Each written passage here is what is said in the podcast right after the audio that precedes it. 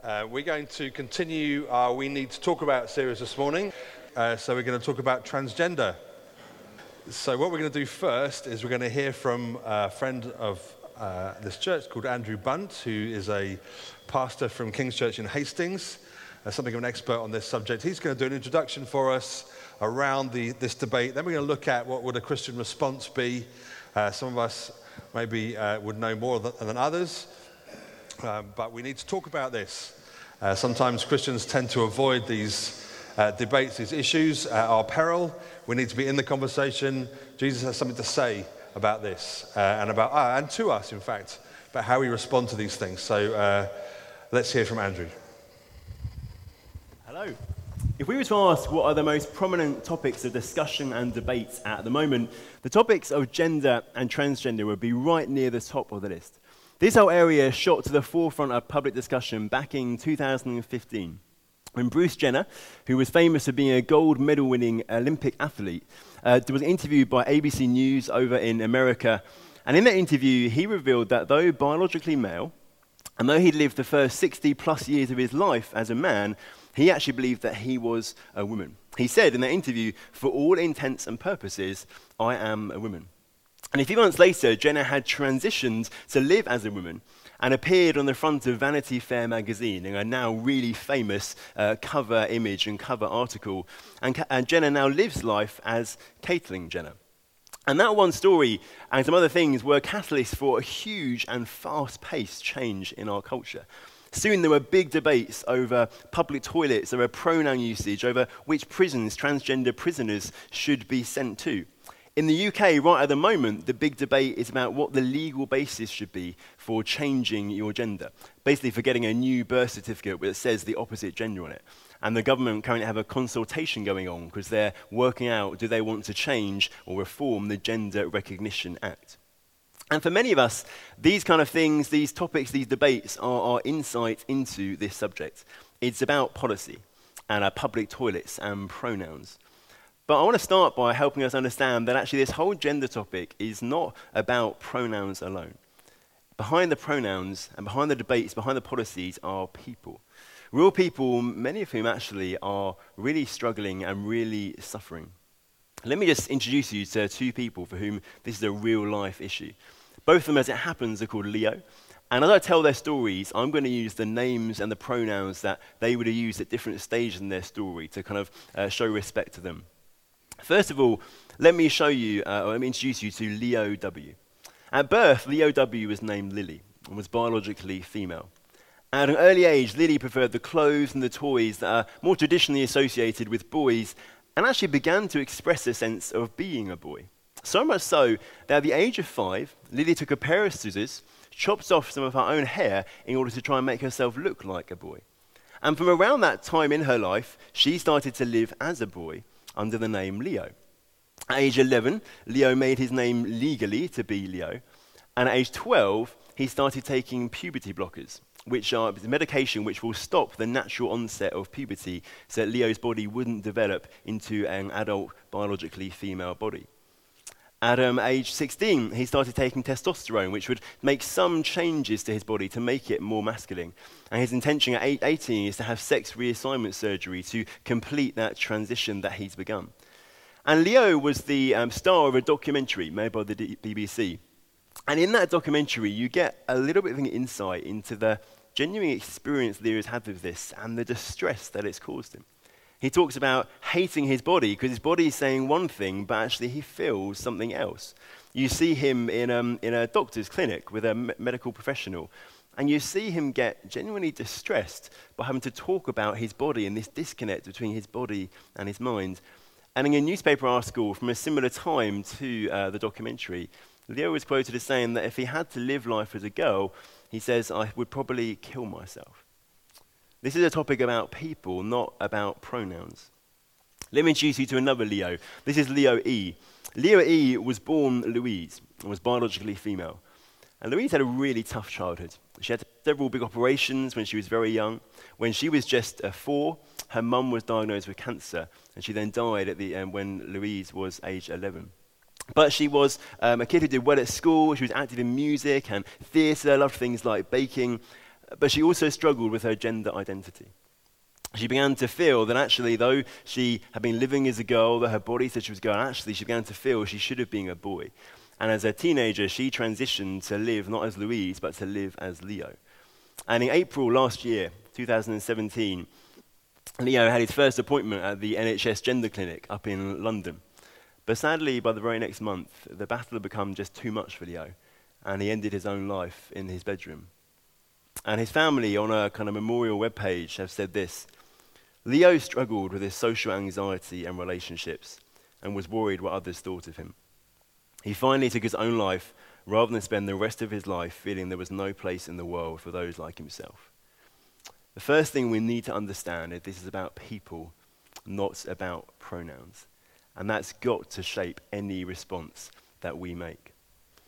And the reality is that uh, the experience of transgender people is being used in a wider conversation in our society.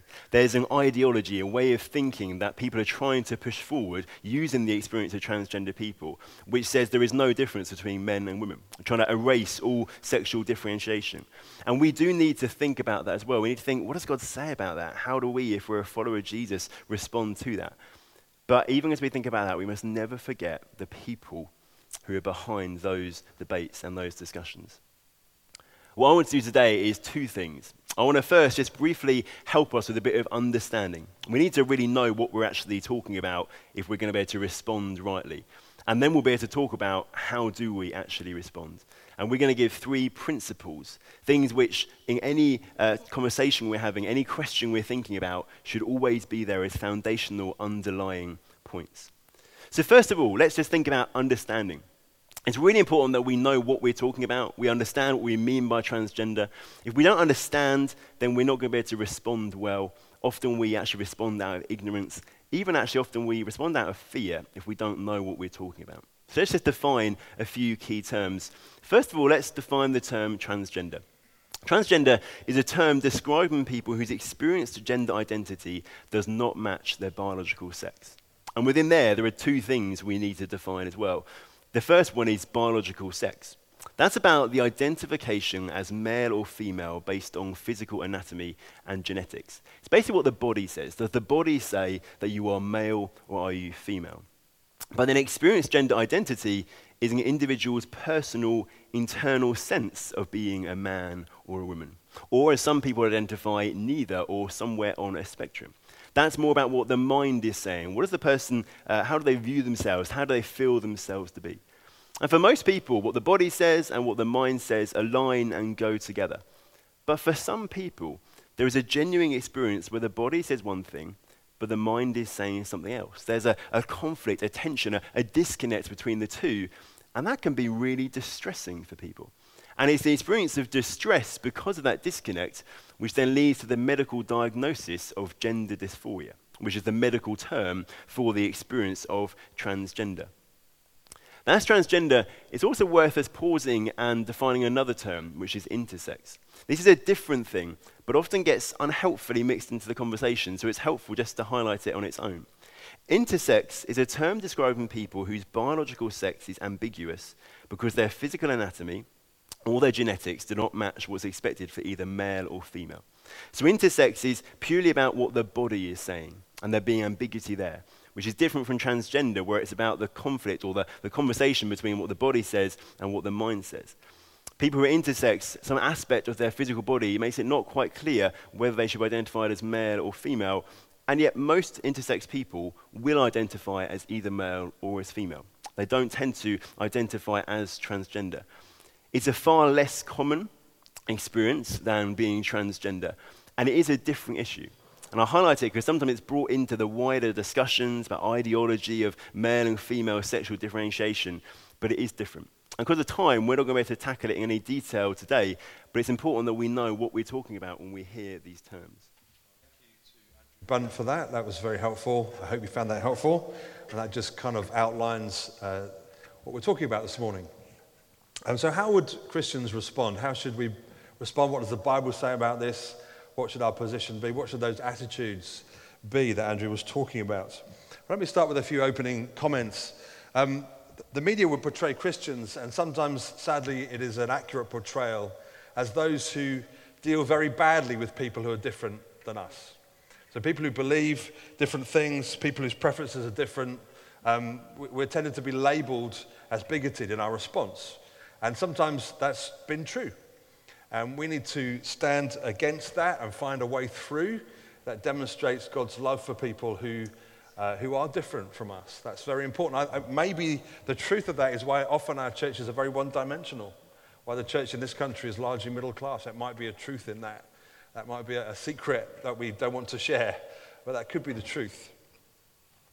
Jesus, of course, was known to his enemies as, as, a friend of those who didn't fit the mold. And they labeled him as something with that. They called him a friend of sinners. And we, we have a song about that. And uh, that's a bit of a strange song because that's what his enemies called him. And, and their intention in calling him that was to insult both him and those that he chose to associate with. That's what, he, that's what they wanted to do, to insult them when they called him a friend of sinners. Now, contemporary Christians, we can all too often side with, with them. We can, we can vilify those who Jesus would have identified closely with and been friends with. And we just need to recognize that sometimes that's been true of us. And that's uh, not talking to everyone, but you need to examine your own heart, as I have, uh, have and am doing.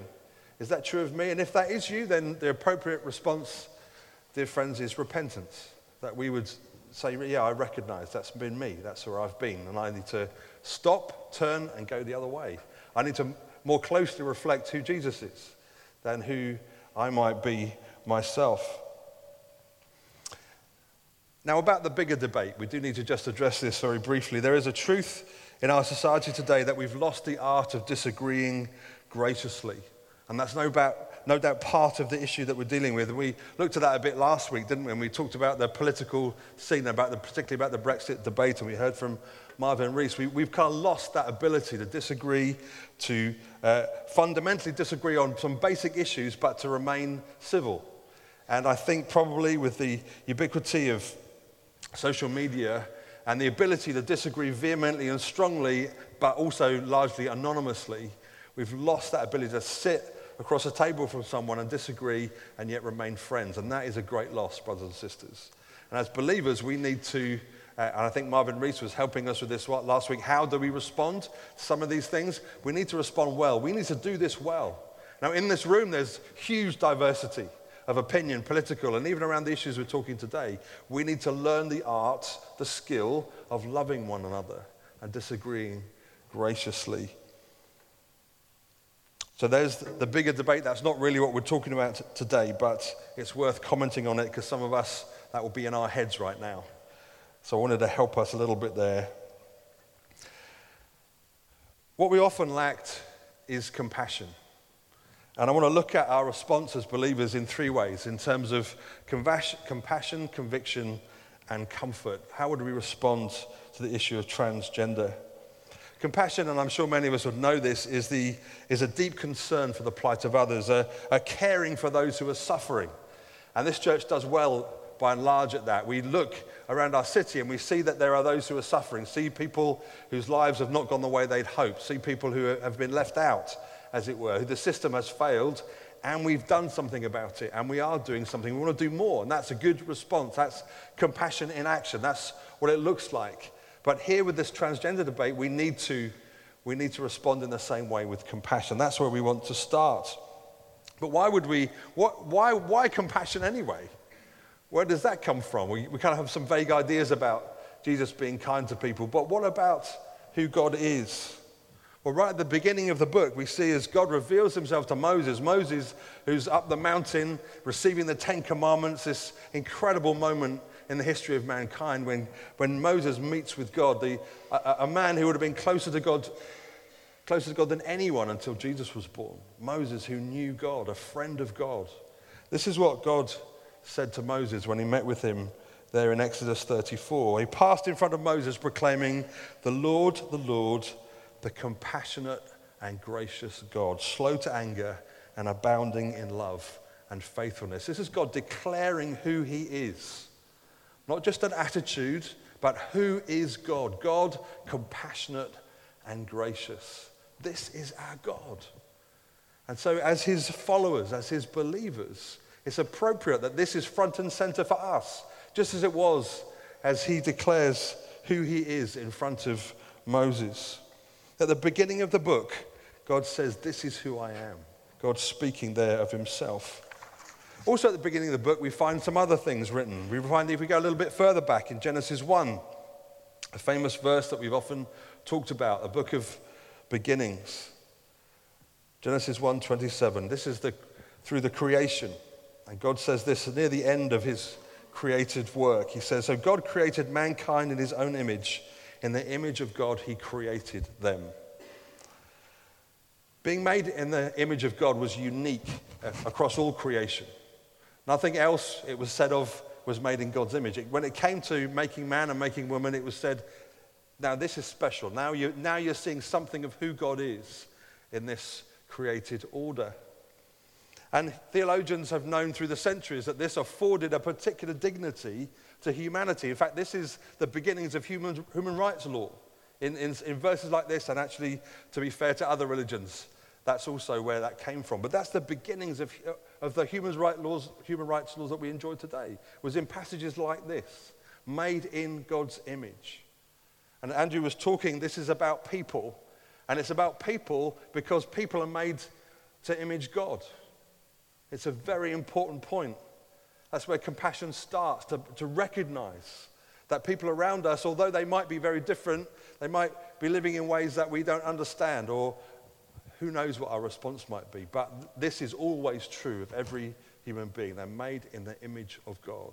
And therefore, we afford them a dignity that is in line with how they're created. That means, for instance, that we should listen to people and hear their stories we should be aware of their struggles and not just dismiss them.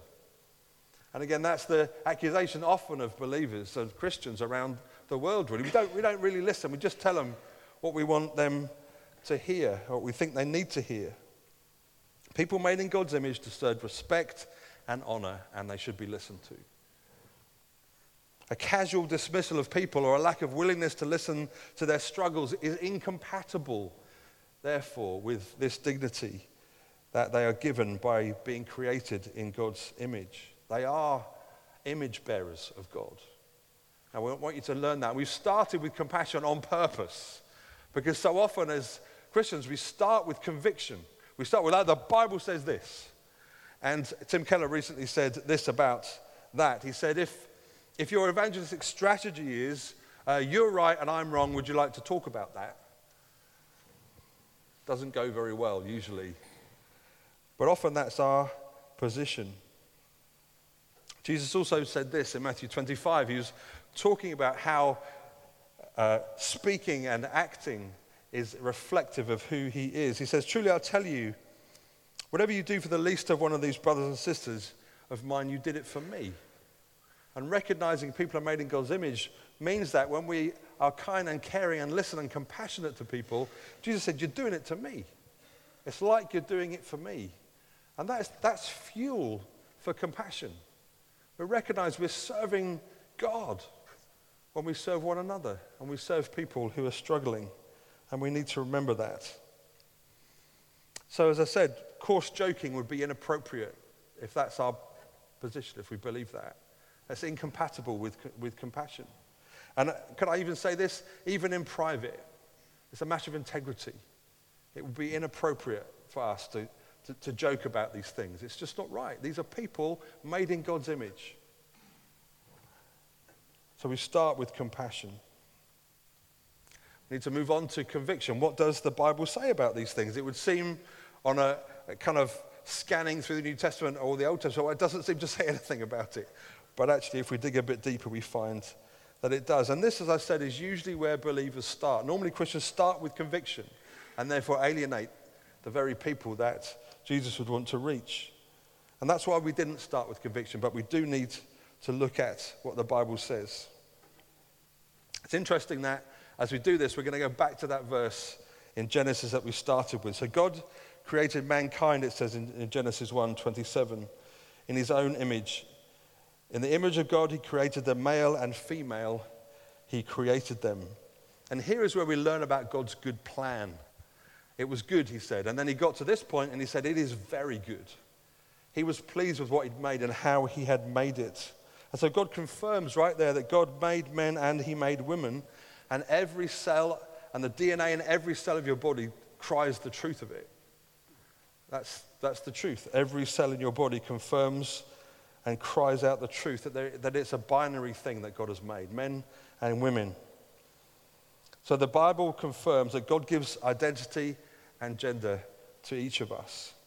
But our culture has long been arguing that your true self and your truly fulfilled self is not about what is apparent. It's not found in what is apparent, it's found in how you feel. And I guess that kicked off, or at least it found its voice in the 60s with a sexual revolution. It says, if it feels good, do it. And with just free contraception for all, there could be a disconnect between what was apparent, in other words, if you're promiscuous, you, you're going to have a baby, to actually, it doesn't matter. You can disconnect the mind from the experience and the body from the mind. And that happened there. And it happened big time. And it was as if, well, anything goes. It doesn't matter. Of course, with the Me Too movement, we found a massive swing back, saying it really does matter. It, you can't, that, the, the whole thrust of the 60s is it doesn't matter who you sleep with, it doesn't matter how you do it. And now we're finding, we're reaping the bitter fruit of that decision and that mindset. And so with the, with the it feels good, do it of the 60s has moved on to if it feels right, be it. And there's a continue of that disconnect between the mind and the, and the apparent experience of each one of us. So, the only way to be truly happy, says our culture, is to fully embrace everything that you feel. That's how to be fulfilled. That is very much out of kilter with what the Bible says. That is not what the Bible teaches us. The Bible says to be fulfilled, and God wants you fulfilled. He wants you to be a fully functioning, fulfilled human being. He, he longs for that. He died for that. But that is to work with the Maker's instructions. That's to follow his pattern for living. And that's not just about this issue, not just about transgender, about everything. Each of us needs to face the truth of that. And each of us, every single one of us in our lives, find things, my goodness, I would rather do that, but I choose to do this because I believe it's how God's told me to live in his word. So each of us are living a life where we come sacrificially, as we come Uh, as we've come to the bread and the wine, we've recognized I, I die and take up my cross and follow him daily. That's what Jesus said. That's how you live. In other words, it's not to be fully fulfilled, it's to do everything that I think is right in my head, is to follow the Maker's instructions. That's how to find fulfillment. What we tend to do, and I think it's maybe even more modern from the, from the 60s. We think about ourselves as hardware and software. Like, like a phone. Many of you got your phones, I'm sure all of you have. And if the phone gets old, you throw it away and you get a new one. If the software is out of date, you update it. And the two are disconnected. And all your information exists somewhere else. But actually, that's not us. That's not you. You don't just download a new bunch of software or change the hardware if, you don't, if it doesn't quite work the way you think it should. That's not what human beings are. The Bible teaches that we are an embodied person. Bodies, as with all of creation, matter. It matters that you are born the way you are born. And some of us will struggle with that, but that is a conviction, a truth. Now, there, surprisingly, actually, there are other, uh, other circumstances where people's mind and bodies appear out of sync. And I'm just going to mention two of them. One would be anorexia. In anorexia, your mind is telling you you don't need food, and your body is telling you you absolutely do. And the loving thing to do in that, uh, in that circumstance is to gently and firmly bring the body into, uh, the mind into line with what the body is saying. That's the right thing to do, and we know that. And many of you maybe be aware of the struggles in that area. Another area which is fairly rare to be honest. But body dys- dysmorphic disorder or body integrity identity disorder, which is a very rare disease, mostly found in men, uh, or it's not so much a disease, it's a condition, where people would feel that a healthy limb needs to be removed. And they would feel that very, very strongly. Their mind is telling them this leg, usually it's the left leg, usually in men, it needs to be amputated. And what's the kind thing, what's the loving thing to do in that circumstance. It's to bring the mind into line with what the body is saying. And yet, the, it is a cultural reality for us now that with gender dysphoria, we are elevating what the mind says over what the body says uniquely in this body of challenging uh, circumstances that people find themselves in. And the Bible would strongly but gently affirm that the loving response would be to listen to the body in this instance. So that would be conviction. And what about comfort? Well, this is kind of where we started and where we need to finish. We, of all people, should be in a position to comfort others with the comfort we have been given. In 1 Corinthians 1, uh, 3 and 4, we read this Praise be to the God and Father of our Lord Jesus Christ, the Father of compassion. There it is again, the God of all comfort, who comforts us in all our troubles, so that we can, so that we can comfort those in any trouble with the comfort we ourselves have received from God. That's, that's a big reason why God comforts us, is for the sake of others. That's why you receive something from God yourself. Our broken lives have been and are being redeemed by Jesus, those of us who love Jesus. It's a process, it's a moment and it's a process. He's working that out through us. It says he's transforming us from one degree of glory to another. That doesn't mean we are what we one day will be. It absolutely doesn't mean we're perfect, but it does mean that we are in a relationship with Jesus and he is changing us. And he wants to do that, to reflect something of who he is and what he is like. Lost and helpless, Jesus came to find us and bring us to himself. He has made sinful rebels sons and daughters.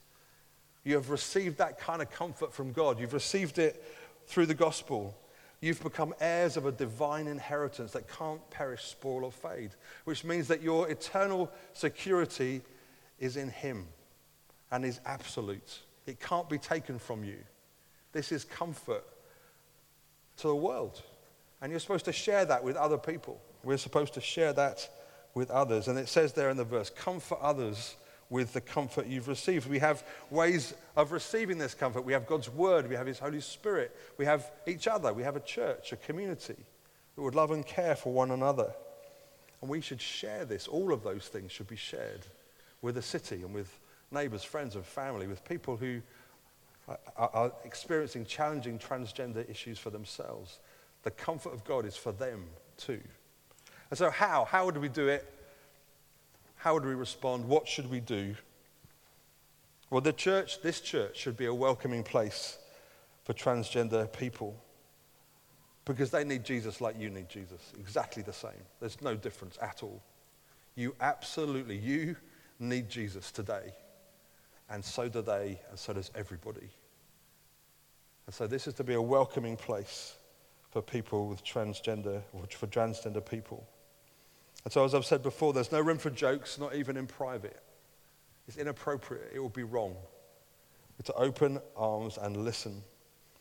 And what, that's what compassion does. And that's my second point. Compassion will listen to people. That's what we should do. If you're wondering, how do I, what, what should I do? Well, you should listen. Hear a story. Hear the struggle. Share and be compassionate in the moment. And then this is how the third thing we should do in, in response should be we should be prepared to introduce everyone to Jesus. Jesus is the ultimate source of comfort. The Prince of Peace himself is willing to come to all, and that's really where we started. That's why Jesus was insulted with the term, Oh, you're just a friend of sinners. Why? Because he brought comfort to those who no one else would associate with. Here's a quote from Andrew Walker. It's all Andrews this morning. Andrew Walker uh, wrote this book, God and the Transgender Debate. What does the Bible actually say about gender identity? He says this What would Jesus do? He would listen to us and he would love us. And when he disagreed with us, he would always and only, it would always and only be out of compassion, never oppression. There is no hurting person he would mock or shun or insult or sneer at. He is so determined to pursue what is best for all of us that he died, excluded, mocked, and rejected to secure it. And let's just finish with an instant in the life of Jesus. And we see, we see compassion, we see conviction, and we see comfort in this story. And I'll leave you to work out to what measure each one is expressed. It's found in John chapter 8. It's a famous story. But Jesus went to the Mount of Olives, and at dawn he appeared again in the temple courts, where all the people gathered around him, and he sat down to teach them. The teachers of the law and the Pharisees brought a woman caught in adultery.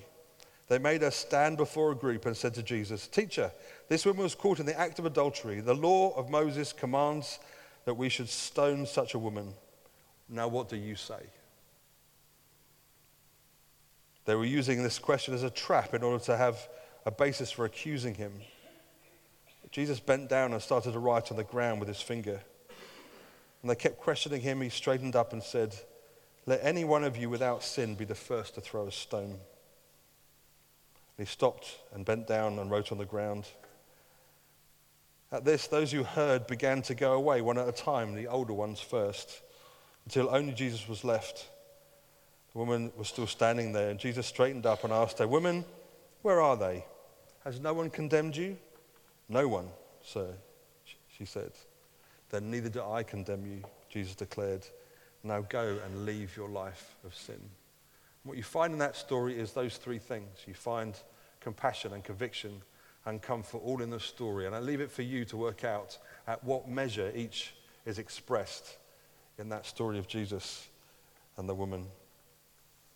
Father, we thank you that you do speak to us about all areas of life. And Father, we, Lord, we want to confess that we've not, many of us, Lord, maybe we want to do it now. Lord, we just confess we've not done well. And Father, please forgive us. Forgive us when we treated people that are made in your image less than you would have us. Lord Jesus, help us, Lord God. We want to be those who are welcoming, who want to introduce people to you, Lord Jesus, knowing that you are able and we are not. Father, be with us, we pray. Amen.